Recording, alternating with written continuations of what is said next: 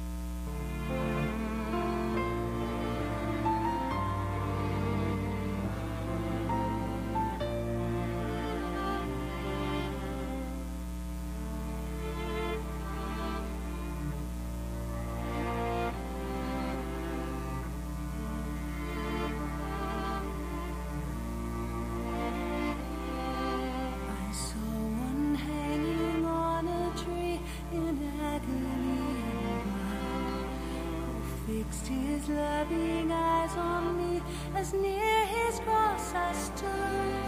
And never till my dying breath will I forget that look.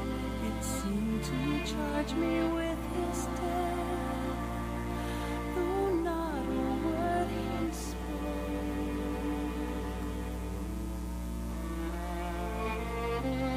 My conscience felt and owned the guilt and plunge me in despair.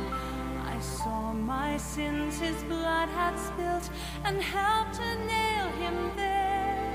But with a second look, he said, I freely offer this blood is for your ransom paid.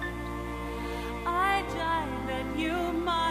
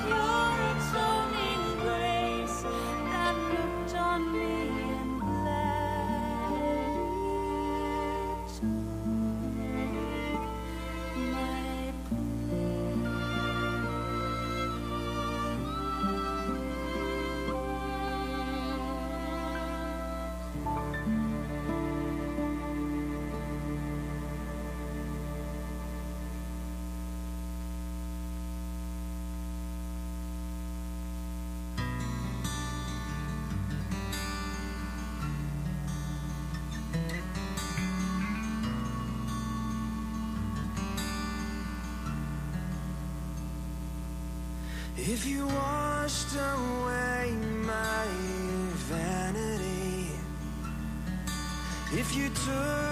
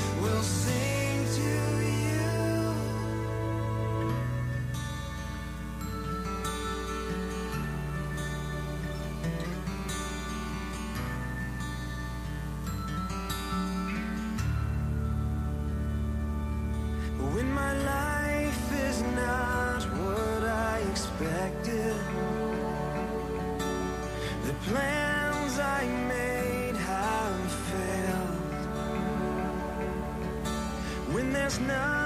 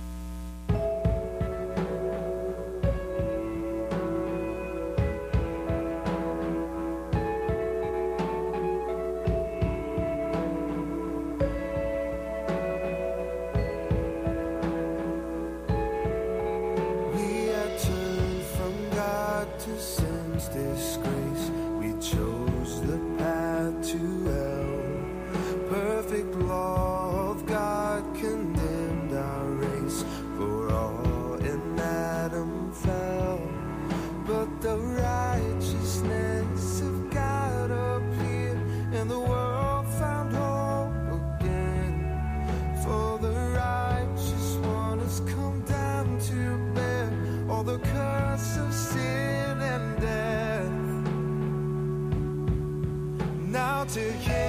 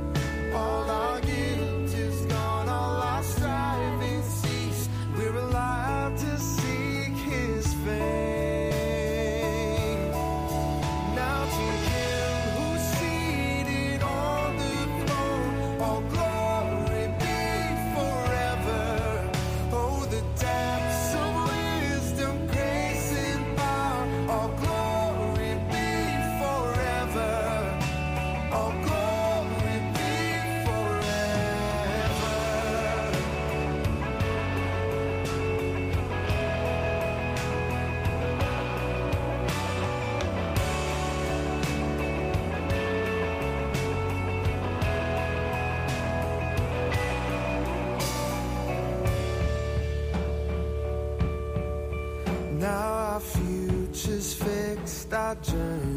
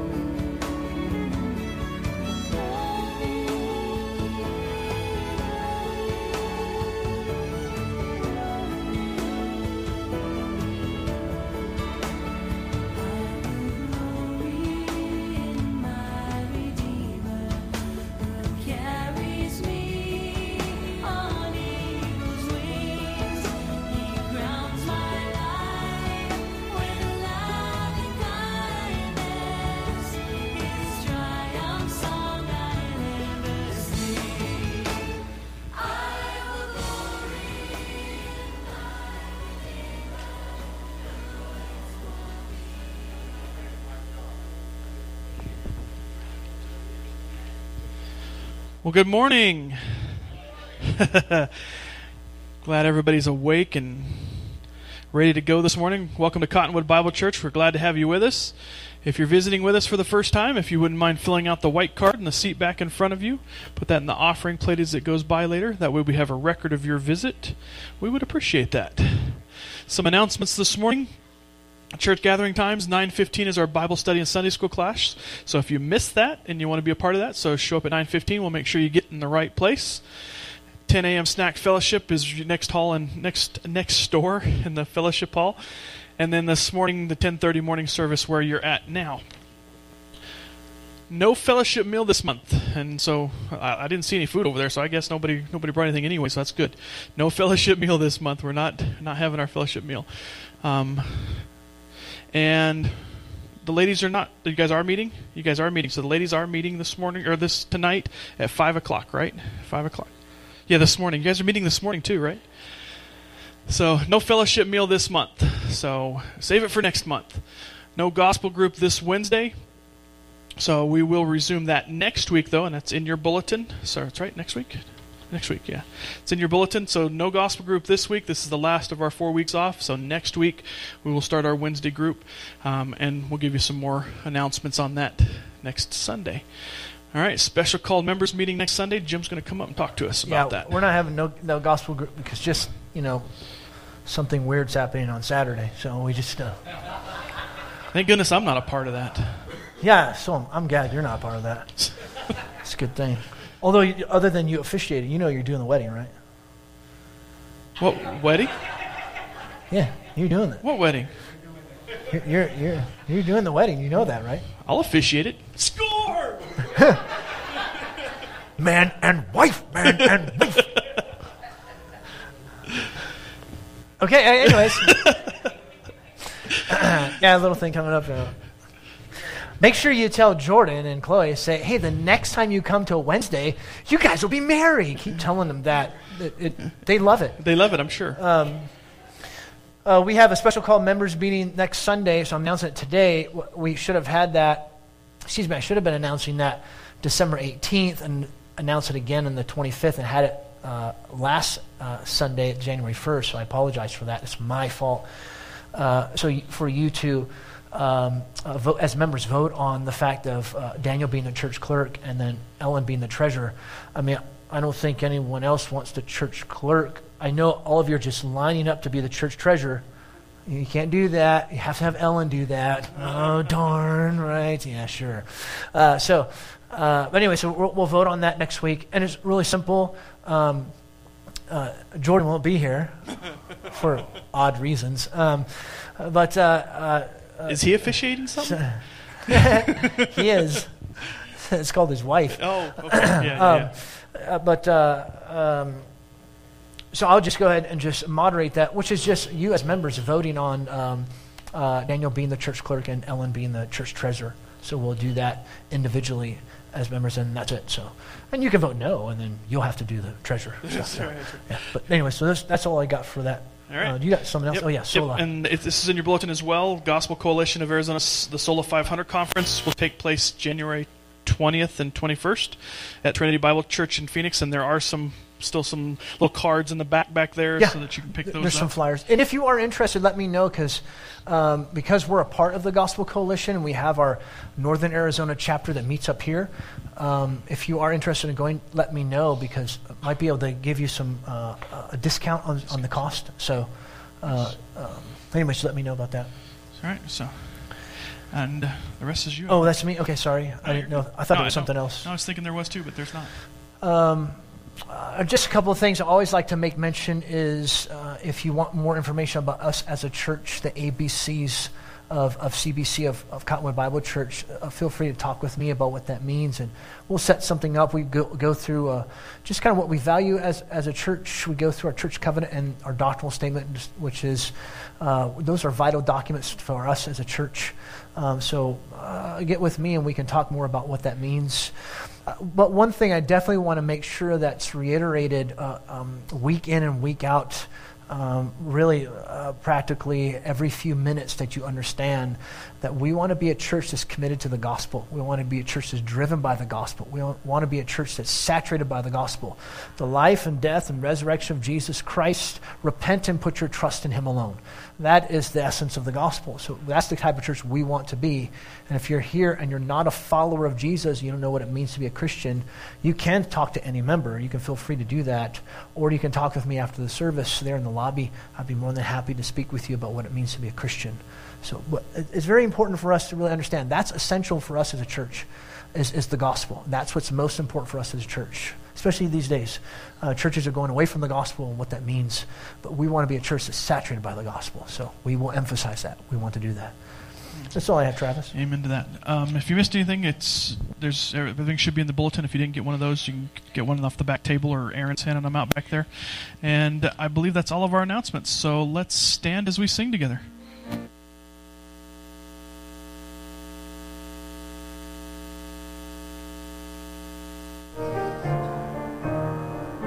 Oh, how good it is.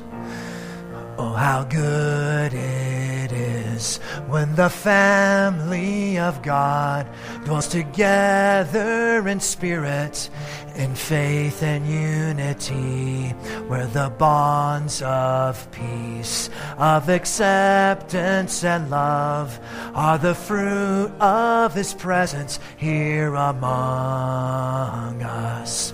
So with one voice we'll sing to the Lord and with one heart will live out his word till the whole earth sees the Redeemer has come, for he dwells in the presence of his people. Oh, how good it is on this journey we share to rejoice with the happy and weep with those who mourn, for the weak find strength. The afflicted find grace when we offer the blessing of belonging. So with one voice we'll sing to the Lord and with one heart will live out his word till the whole earth sees the Redeemer has come, for he dwells in the presence of his people.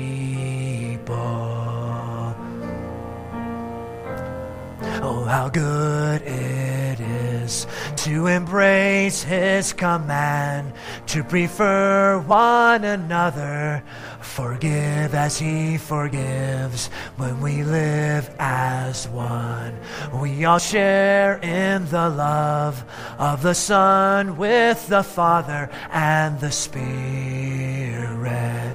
So with one voice we'll sing to the Lord and with one heart will live out his word till the whole earth sees the Redeemer has come, for he dwells in the presence of his people.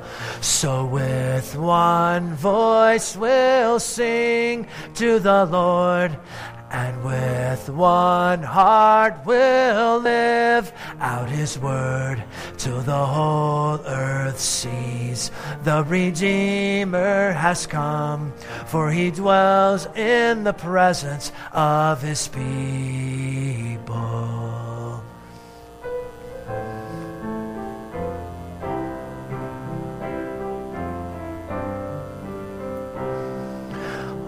great God of highest heaven, occupy my lowly heart.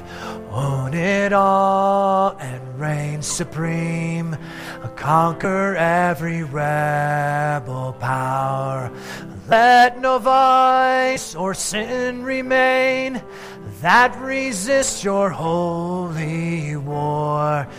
You have loved and purchased me. Make me yours forevermore.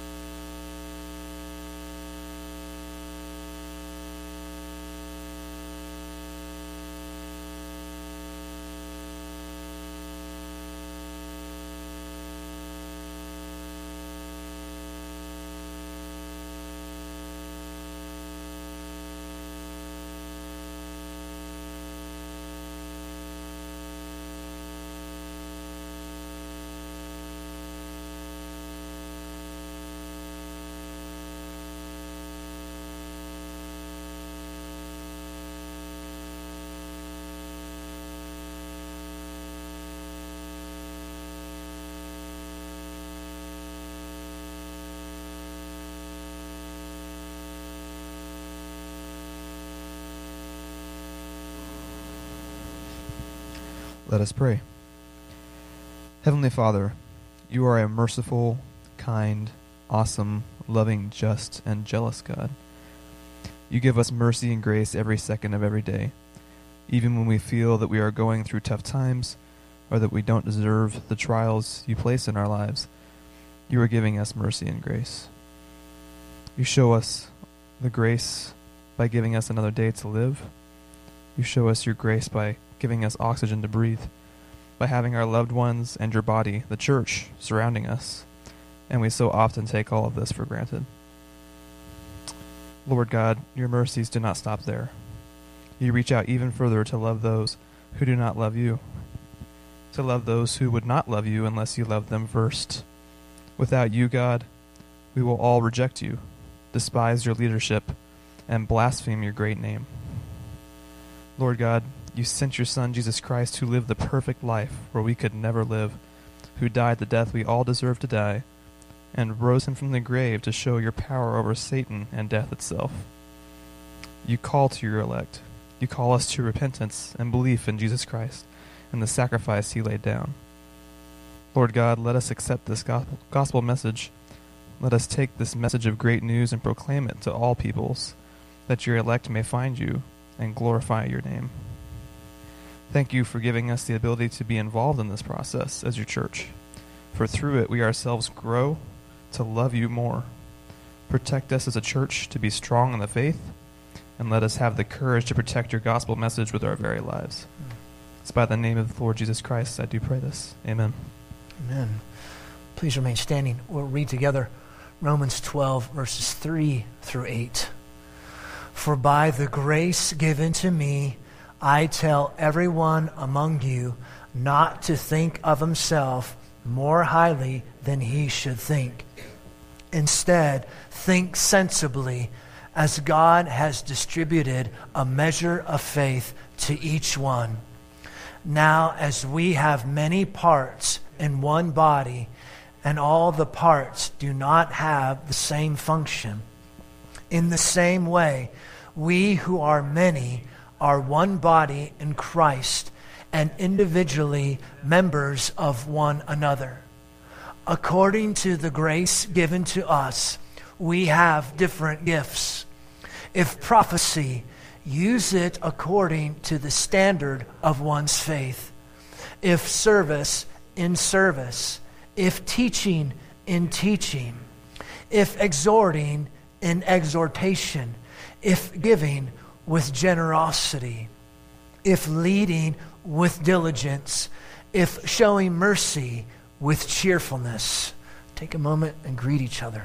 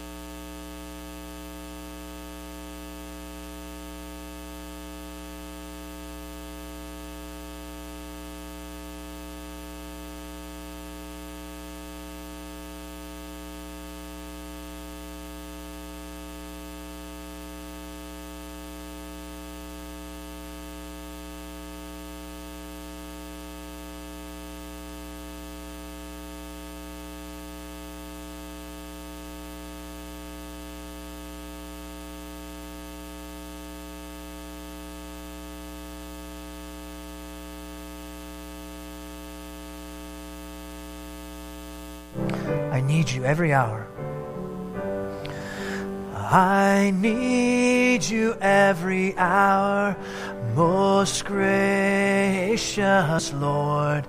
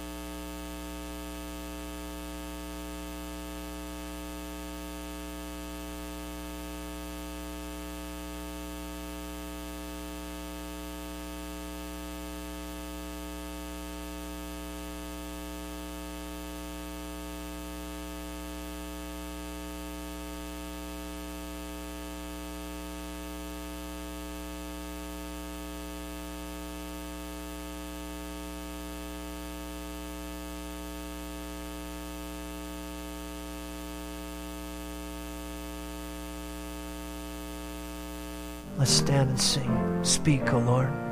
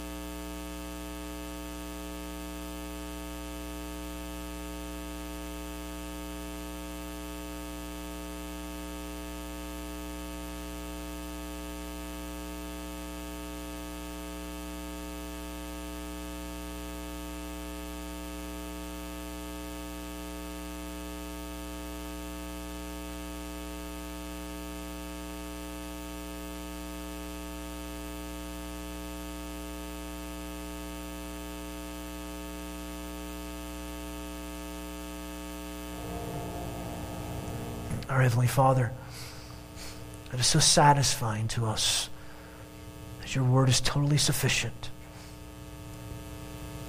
It's truth, the only truth, giving us all we need to know, to love, to worship you. Thank you that we can stand on your promises. Build up your church.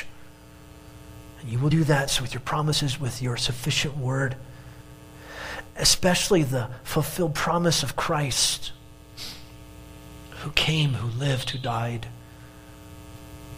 and who rose so you can save sinners, to bring us to yourself. Thank you, Father. God, this time, Father, this time we pray for Carolyn. We thank you for the huge blessing she is, not only to us as a body, collectively as a whole, but to my wife, to me, to my kids. She's a blessing to us all. Thank you for displaying your steadfast love for her. Keep assuring her of that great, deep love you have for her because she's in Christ.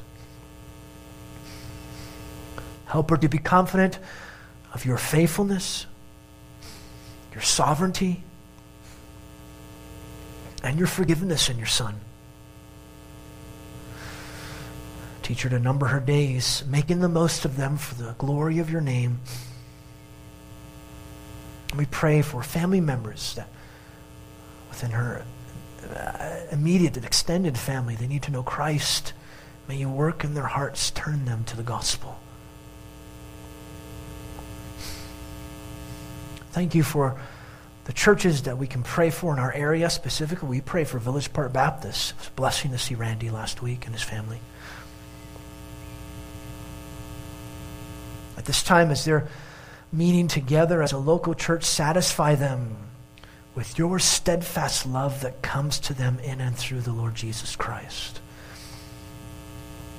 May they sing for joy and rejoice this morning in your gospel of grace. May they dwell in your shelter. May they abide in your shadow, O Lord. Increase their trust in you, O Christ. Encourage them with your faithfulness that you've shown to them. And oh, well, Randy's been there 13, 14 years, and you will show your faithfulness this year. And we pray for Randy. He needs your grace to love Kelly, to getting to shepherd his kids as they get older. Give him wisdom and discernment. Wisdom and discernment to shepherd your people It's your church. Thank you for Randy's faithfulness. Protect him from the evil one. We thank you for those within our government. Specifically, we thank you for our fire departments Camp Verde, Jerome, Verde Valley Fire District, Cottonwood. By your grace, protect them from physical harm. Keep them from pride and deceit. As they save others physically, may they see their desperate need to be saved by you spiritually. And thank you for the dear brothers and sisters in Christ in the fire departments. We pray for them. Help them to remain steadfast, firm in the faith, proclaiming the good news, and displaying Christ to those amongst them that work with them that don't know Christ. Use them for your glory. And I thank you that we are part of a church here, this local church at Cottonwood Bible. We are committed to missions, and we have such a desire and such a heart for the people of uh, people groups of the world. And we pray for the small country of Ecuador at this time. We, we praise you for the impact the gospel has made, especially among the Quechua.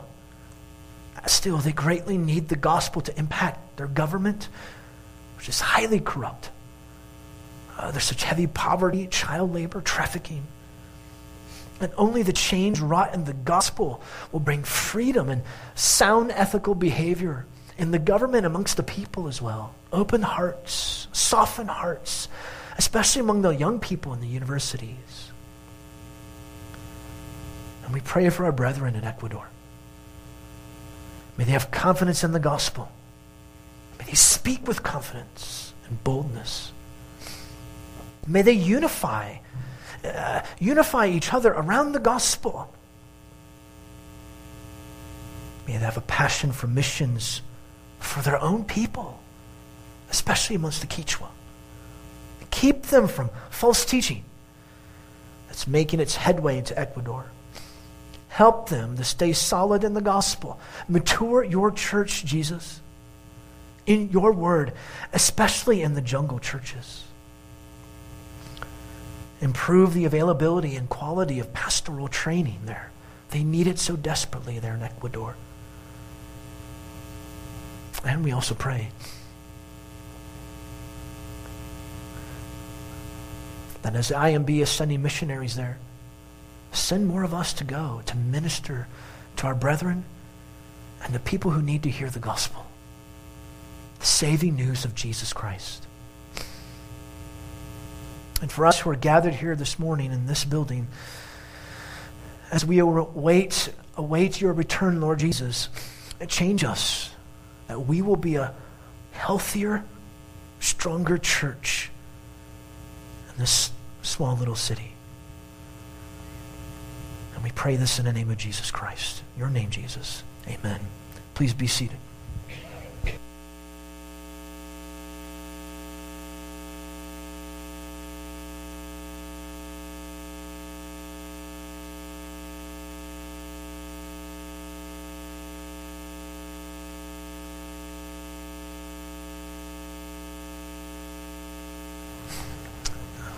Uh, if you take your Bibles and turn to 1 Peter or 1 Peter chapter 4, back in 1 Peter, we've taken a break for quite a few weeks from that, and we'll finish it up 1 Peter the end of this month. And then I'm going to start a study of the book of Exodus. Go to the Old Testament, back into the Old Testament. That'll be fun. And Exodus. So look forward to that.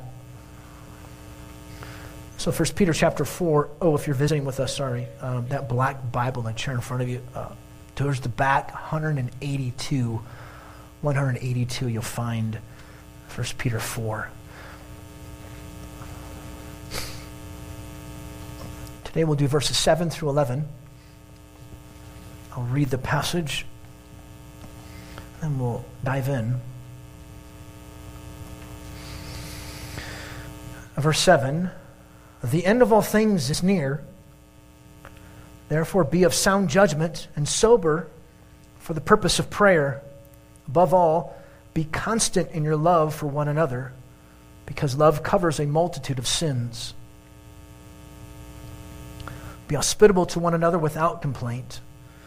As each one has received a gift, employ it in serving one another as faithful stewards of the manifold grace of God. Whoever speaks, as it were, the words of God, whoever serves, as by the strength which God supplies, so that in all things God may be glorified through Jesus Christ, to whom belongs the glory and power forever and ever. Amen.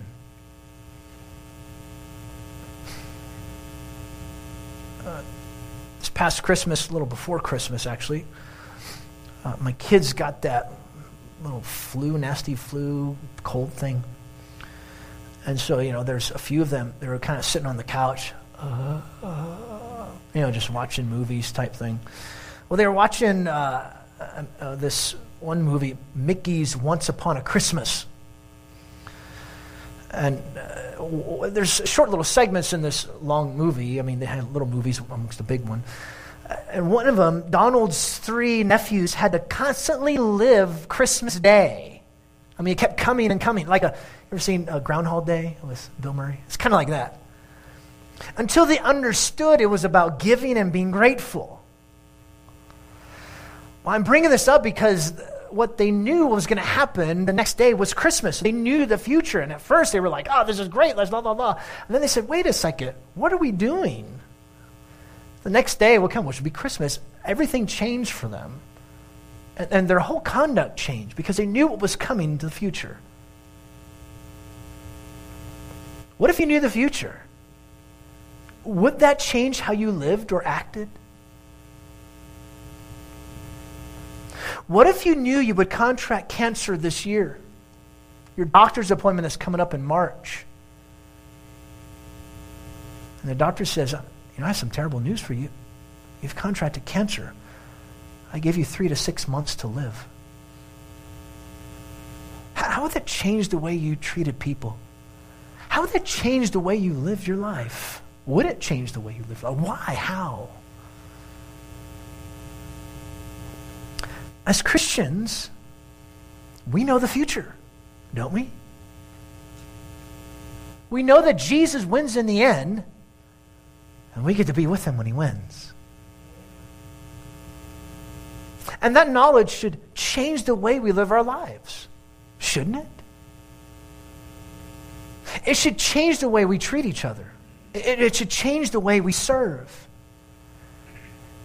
It should change our thinking. It should change our words. It should change our actions.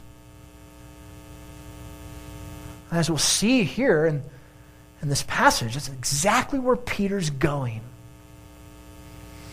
First Peter, we've seen how God, by God's grace, we are called to be wise, winsome weirdos in this wicked world. They'll think of us as weirdos because we follow this guy named Jesus who died on a cross, and we believe, and evidence attains to the fact that he resurrected from the dead. They think you're a nutcase because you believe in that, and you live like that. But that's what Peter calls us to do be a weirdo.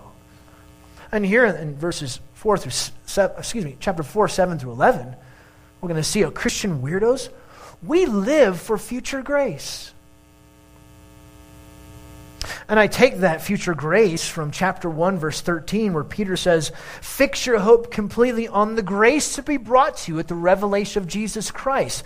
The future grace we're talking about is his second coming. Christian weirdos, we live for future grace. We live with future grace in mind. We know the future, it changes the way we live. Here's a statement for you.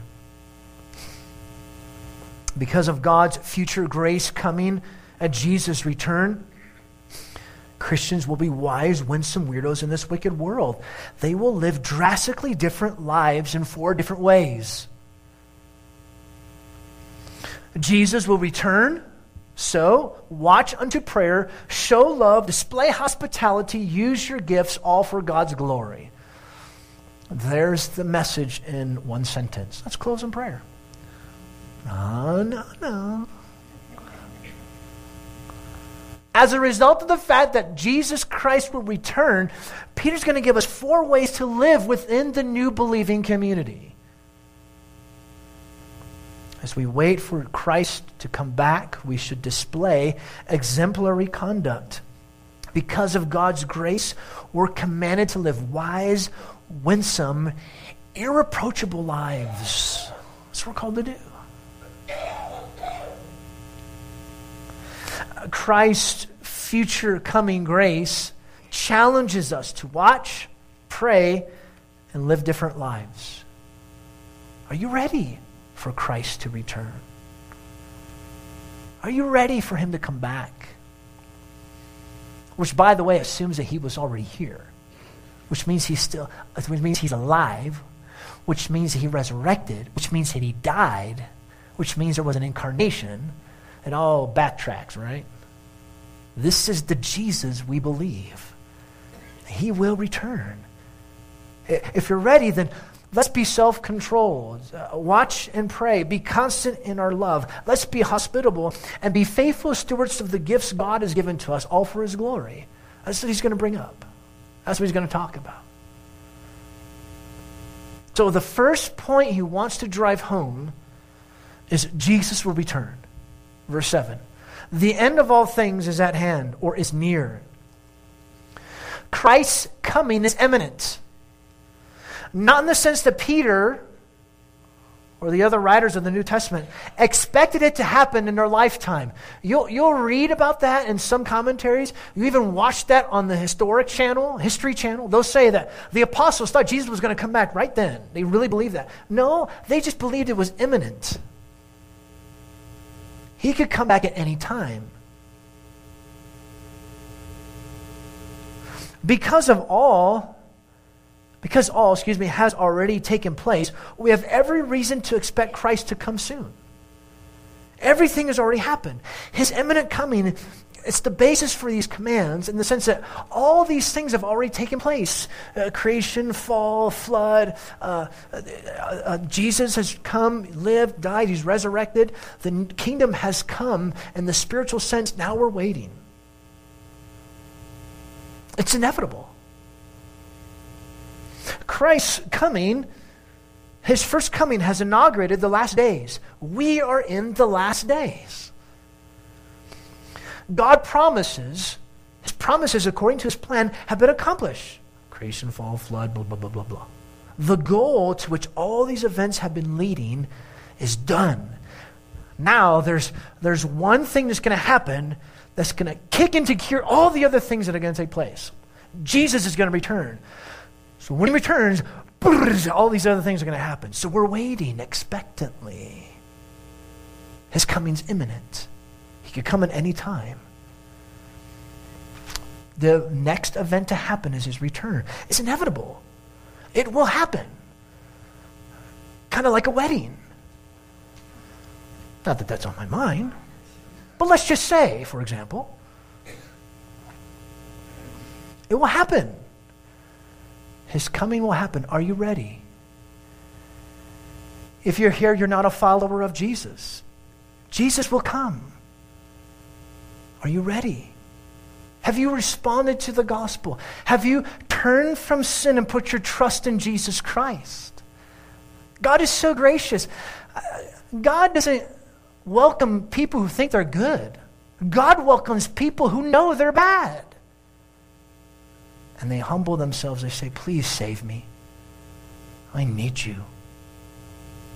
If you don't know Christ, if you don't know Jesus, come, repent, and trust in Jesus. His arms are wide open to you.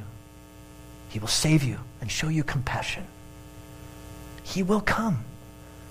Come to know Him before He comes. So realizing, realizing that the end of the age could happen at any time,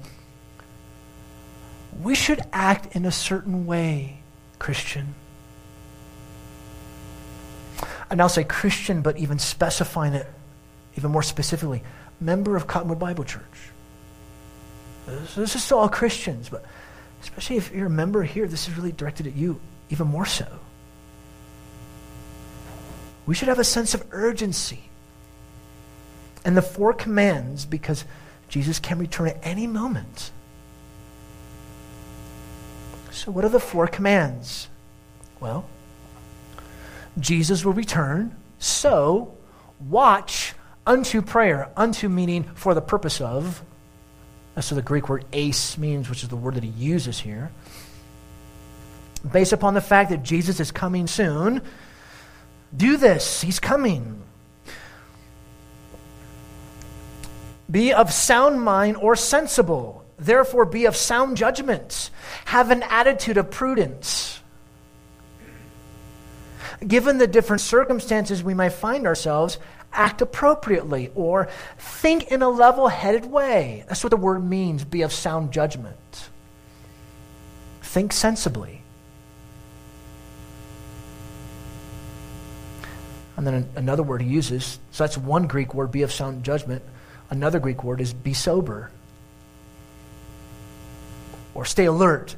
Contrast this with the wild, crazy living of the pagans that he talked about in verse 3. So be of sound mind or sensible. Be clear headed, alert, clear. Have mental alertness. It's like when you have four or five cups of coffee in two hours, you're like aware. Uh, Take away the shaking part.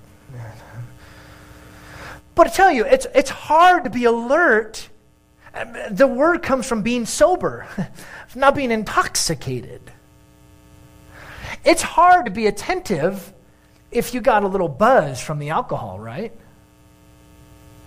It's hard to be attentive and alert and watching if you've smoked too much weed. And, and I'm, I'm not saying this in jest, I'm being serious. Because we take in these things, and, and yet Peter's saying, be alert and attentive. Be level headed, be clear headed. Watch. We need to be clear minded and self controlled for good, solid prayer. Because he says, be of sound judgment and sober for the purpose of prayer or unto prayer.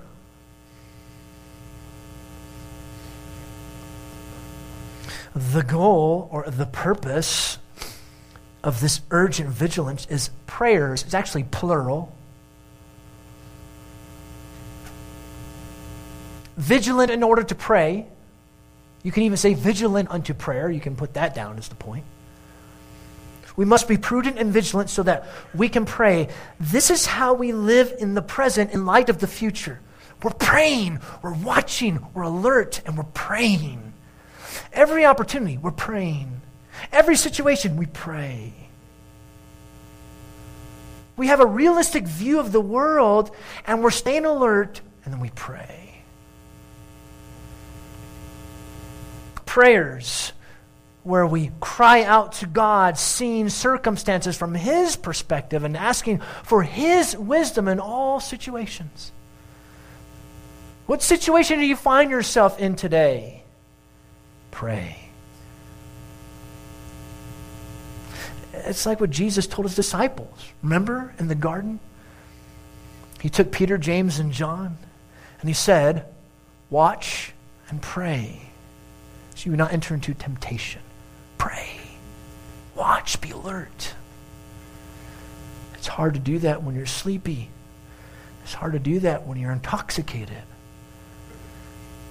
He wants us to pray more effectively, to pray more appropriately. This should be our response. When you read the daily news, you hear about a political situation.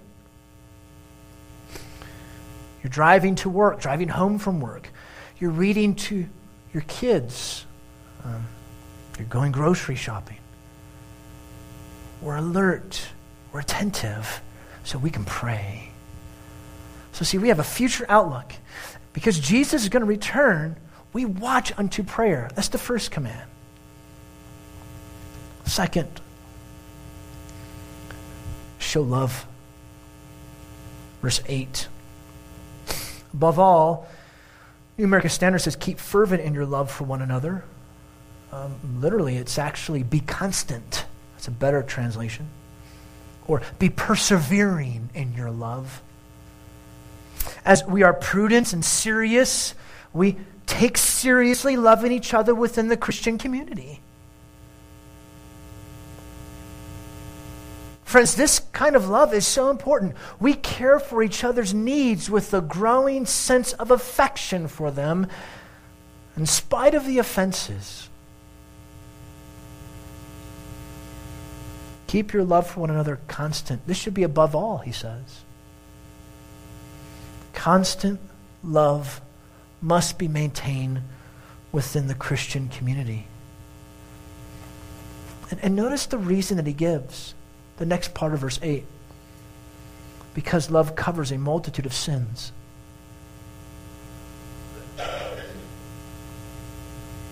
Constant love must be maintained within the Christian community in this local church. The reason is it covers or hides a multitude of sins in that it forgives.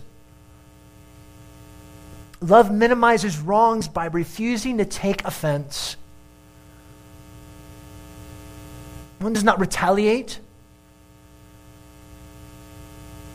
You don't let things bother you. You just don't let things bother you. Mm, that's hard. We should be, we're willing to overlook each other's faults, which is hard. Especially when you don't see the world the way I see it. You see it in the wrong way. Oh, we don't think that way, do we? We can find numerous offenses with each other, real or imagined, can't we? Now, it's easy to just brush things aside as, well, these are sins committed against us. But you know what? This should apply to things that annoy or irritate us. Show love despite people's weaknesses and shortcomings. See, when love abounds within a local church, small offenses and sometimes even larger ones are overlooked, forgotten, and or forgiven. It should simply be part of our DNA as a church body. It, it should be part of our DNA. We should just let things go. We're, we're learning about this in our Wednesday night study, changing your relationships and how the automatic reaction to judgmentalism, negativity, criticism. Notice what Peter's saying here. Have an eternal perspective. Jesus is going to return. We're looking forward to future grace, and because we are, we know the future. That should change the way we live. But we'll watch unto prayer and we'll show love. We'll let those idiotic, ridiculous offenses, let them go. And by the way, it's good for us to actually practice saying, I forgive you. Instead of merely saying, that's okay, or no problem, or doesn't matter, don't mention it. We probably should say the biblical words, right?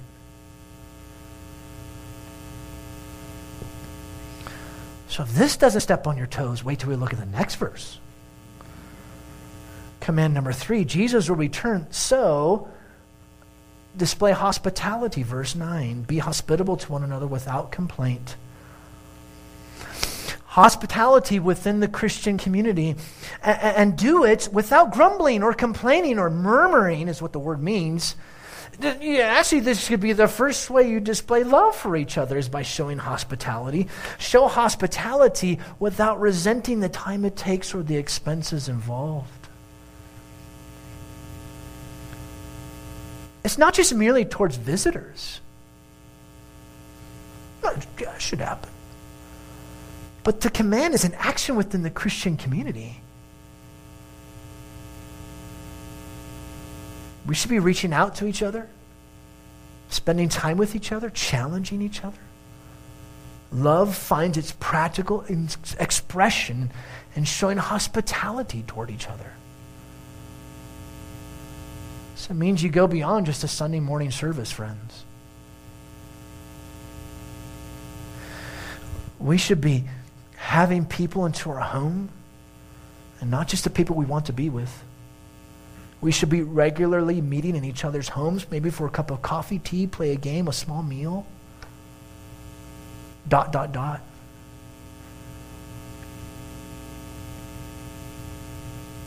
That's what hospitality is connecting with each other. Look, if we want to build as a church and grow and be a healthier church, we should watch unto prayer. We should show love and be hospitable to each other.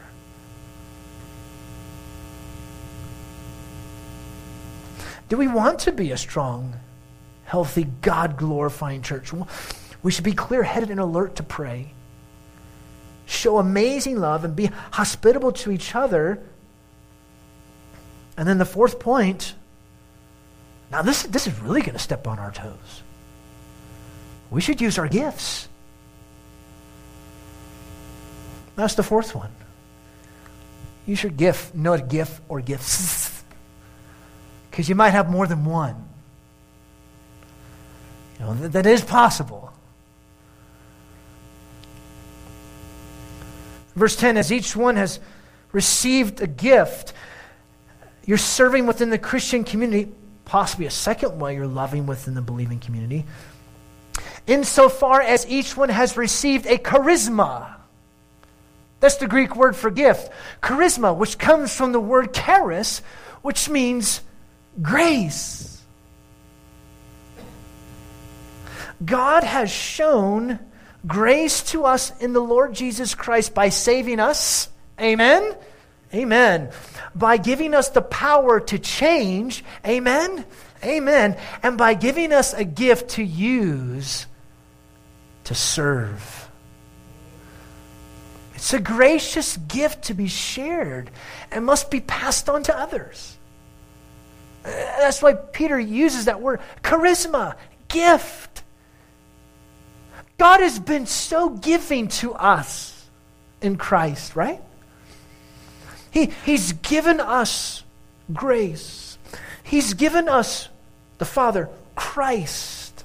Christ has come, He's died, He's resurrected. Repent and trust in Him. And now He gives us gift or gifts so you can be giving towards each other. We are agents, God's agents, God's hands, feet, eyes, ears, and passing on to each other this ministry. You're God's hands to each other. You're His mouth. You're His ears. Serve them. It's for their good. It's not to draw attention, but to benefit them out of the grace given to you. As each one has received a charisma, um, employ it in serving one another. And these are God given abilities to carry out ministry within the Christian community. Gifts of grace, using it and serving one another. Not necessarily natural abilities. You, you, might be saying, well, I have that natural ability. No, not necessarily. Is that connected to this? It's a gift. It's, it's an ability given by the Spirit given to you.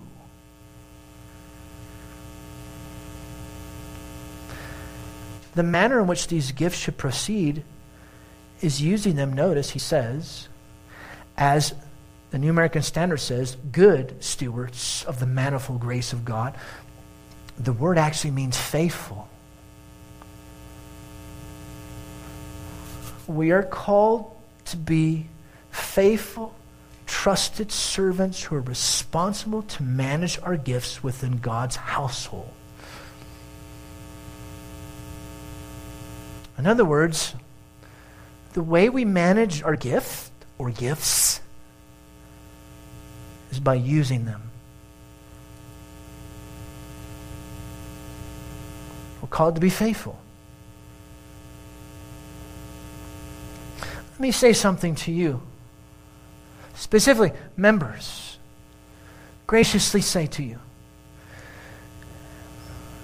if you, as a member of Cottonwood Bible Church, are not serving in some capacity at Cottonwood Bible Church, then you're not being a faithful steward of the gifts that God has given you. You're not. That's what Peter's saying. That's not Jim. I'm just the messenger. That's what Peter's saying. And, and notice the type of gifts. He says the manifold or, or the various or the diverse gifts, or excuse me, grace of God. Diverse grace. Uh, various gifts. Uh, the gifts given to believers to build up and edify the church are diverse, they're various. We all have different gifts that God has given us. Find it, use it. That's what you got to do. Well, where do I start? You might say. Start serving. Find an area and serve. Well, I signed up for the ministry opportunity. No. It goes beyond that. It goes way beyond that. I'm going to bring this up in just a moment. Uh, We're not just talking about general things. All of us are supposed to serve. All of us are supposed to give the gospel, right? All of us are supposed to give, like giving, supposed to give. All of us are supposed to be hospitable. But then some of us have that gift of generosity. Some of us have that certain speaking gift to teach. Some of us have that certain specific gift to evangelize. And notice what Peter does. Look at verse 11.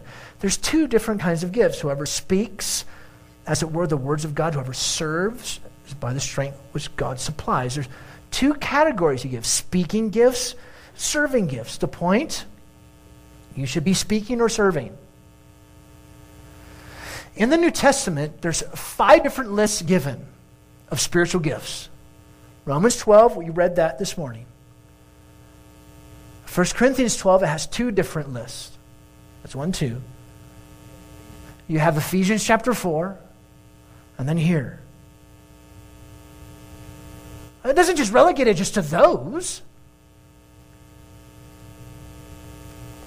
It's not just those things.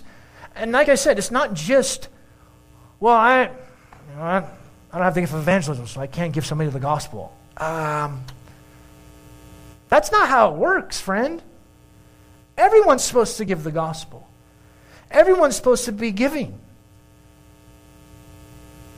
All of us are supposed to be teaching each other, right?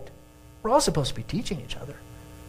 What Paul says in Ephesians chapter 5 and Colossians chapter 3. But we should welcome a variety of ministries and ways to use our gifts. We should be willing to think outside the box. Are we willing to do that? How has God gifted you to minister in a specific way in this local church? How has He done that?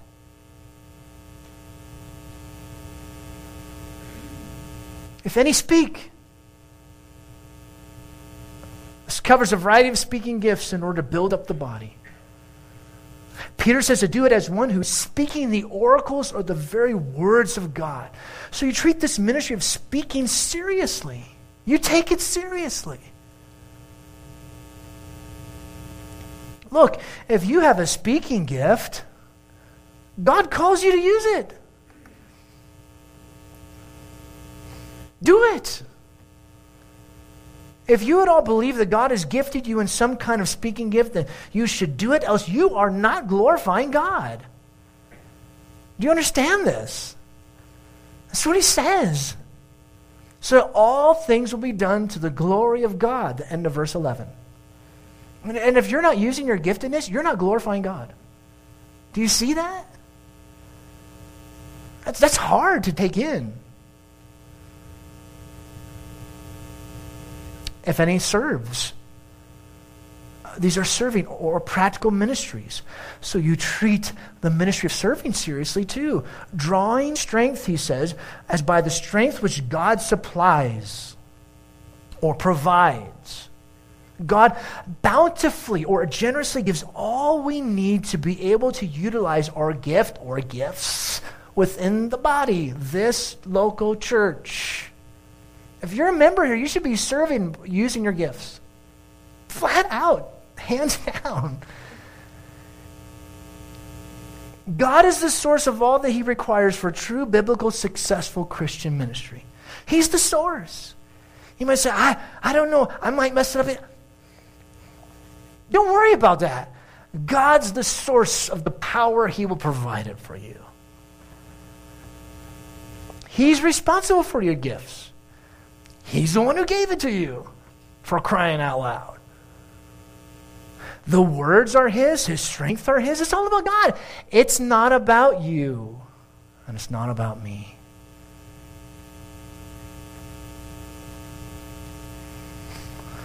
God will supply you with the necessary strength to do the task, whether it's ministering the Word of God or serving. We can rely on God to provide us what is necessary to display that gift and to use that gift. So if you have a serving gift, God calls you to use it. Do it. If you at all believe God has gifted you in some kind of serving gift, then you must do it as you're not glorifying God. And, and again, friends, it's just not signing up for the ministry opportunities. Can, can it go beyond that? Shouldn't it go beyond that?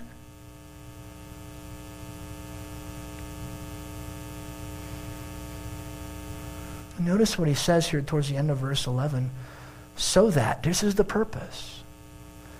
Which leads to this last point all for God's glory, so that in all things God may be glorified through Jesus Christ. The purpose for your speaking gift or gifts, the purpose for your serving gift or gifts, is that God may be glorified through Jesus Christ, that is through his redemption. Once again, Peter's trying to get our thinking into the motivation, the gospel. God's grace to us in the gospel is the motivation behind this. God has been so good to you in Christ, right? God's been so kind to you in Christ. So you can display that same kindness to each other by serving each other, by ministering to each other. And Peter's not merely giving you suggestions. God commands you through Peter to speak. Use your gifts. God commands you through Peter to serve. And listen, in every occasion of ministry, God's glory or his reputation is displayed or, or, or enhanced or glaringly revealed. In the instances, instances where we do not minister, God's glory is diminished. It's concealed. So there's when we have attitudes of service, love, grace, ministry, that truly glorifies God. Being serious, alert, loving, hospitable, and serving, that glorifies God. He loves it. It puts His glory on display. Like a, ring at a shop with a huge diamond on it just glaring. Oh, it's so bright from the sun. I can't, I walk by it and I have to, I have to cover my hands because of the glare. That's what happens when you are ministering your gifts in the body. The glory of God is shining. If you, as a member of Cottonwood Bible Church, if you're not serving in some capacity, you are not being a faithful steward. You're not. A faithful steward who's glorifying God in this vital aspect of your life. Really, the vital aspect in the life of this church. Look at the list. Begin to serve. Ask. Let me help you. Can I help you? Can I direct you? Can I guide you? That's what we looked at the first hour. Elders or pastors, we're here to help guide and teach. Let me help you to be guided to where you can serve, guided in where you can go. What gifts do you have?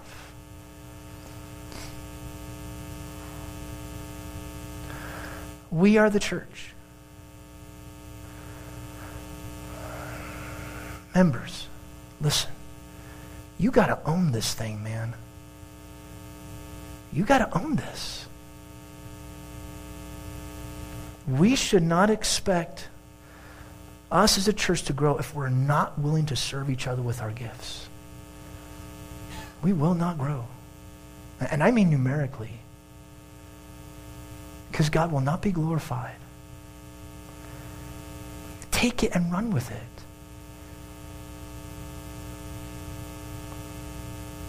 I say this graciously to you. I say graciously to you that the complacency needs to stop. You guys got to own this thing. This needs to stop. It needs to cease. And let's move forward now. Now, I want, I want to be careful because, take example, um, the gift of teaching. Well, I can't give a sermon. I'm not asking you to give a sermon. That'd be nice. I get a Sunday off. I'll admit that.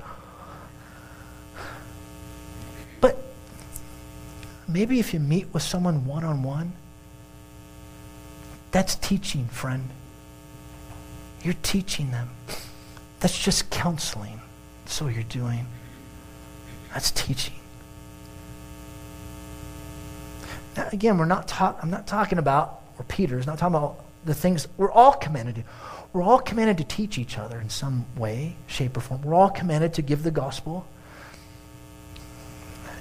Hey, well, I'm, I'm part of serving by cleaning the church building. Okay. And maybe you have the gift of service. But think outside the box. Can't it go beyond that?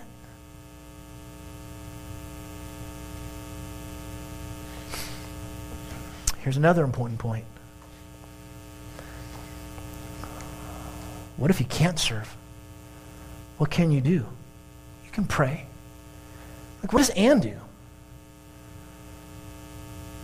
You know how hard it is for her to, as I'm preaching, and, and, she's looking at this, she's saying, I, I wish I could serve. I can't.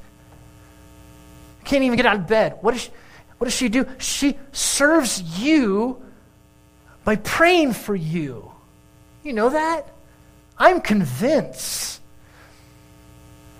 the only reason why we've been able to survive such a tumultuous time of the past decade is because Anne has been praying. Her and others of you have been praying.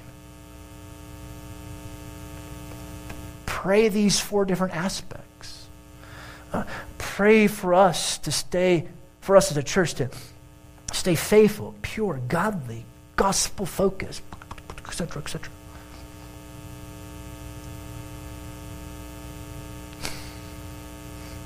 And notice what Peter does.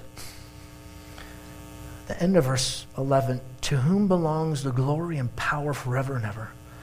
Whether this is directed to God, which is more likely, or to Jesus Christ, that doesn't matter. He's stating a fact, not a wish. God's going to be glorified. All strength, all power, all glory belongs to God. And then he says, Amen, which means an affirmation. Yes. So can you say amen with me? Amen. Yes. Okay. Can you say amen because you will begin to love and serve the body? Can you say amen to that? Can you say amen because you'll begin to use your speaking gift or gifts? Can you say amen because you'll begin to use your serving gift or gifts? Can you say amen because you'll begin to watch unto prayer? Because you'll begin to love and let go of those offenses? Because you'll begin to show hospitality instead of being selfish with your time and money? See, when we get practical, toes get stepped on. Huh? Hard things to look at. You're the church, not me. We are the church together. Members, you got to own this. Let's move forward. Let's move forward. Father, help us. Encourage us. We pray when we're encouraged from your word and, and hearts pricked, convicted. And even in the midst of that, help me, help us. Help us to not be judging, critical, but instead to have such joy. Here are the members 40 of us. Take us and use us.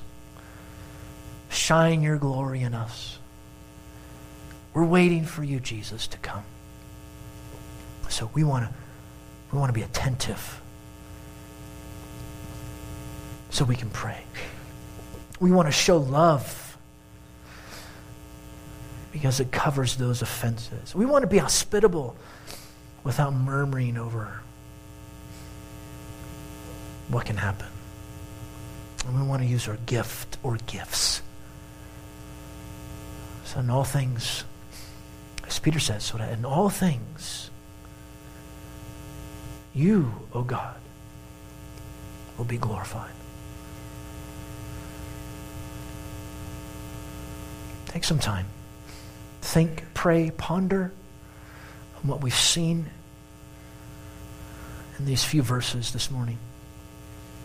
And after some time, we'll do our, um, our worship of giving, singing our last two songs and closing prayer. But ponder, think about what Peter has told us, what God has told us in his word this morning.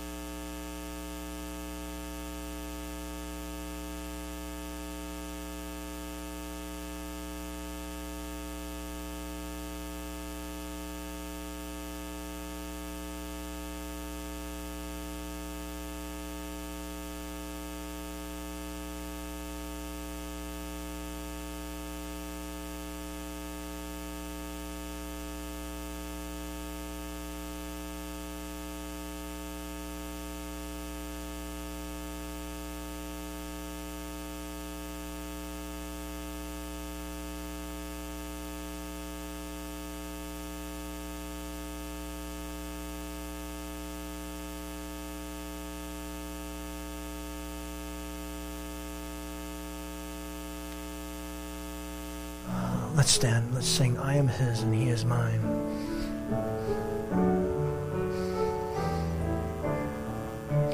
Love with everlasting love, led by grace that love to know. Gracious Spirit from above, thou hast taught me it is so.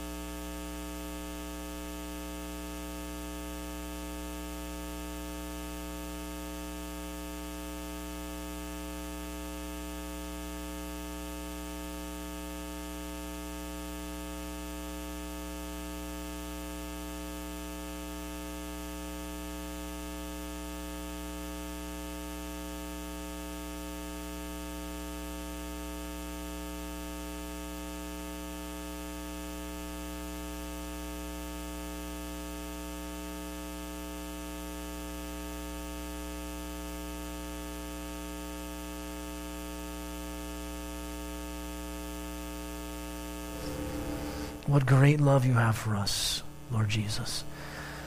What great love you've displayed for us, Father, in the Lord Jesus Christ, through the Lord Jesus Christ. And that's the motivation. That's the drive for us to show this love to each other, hospitality, praying for each other, staying alert, level headed. And you, Father, using us with the gifts that Christ has given to his church, his people,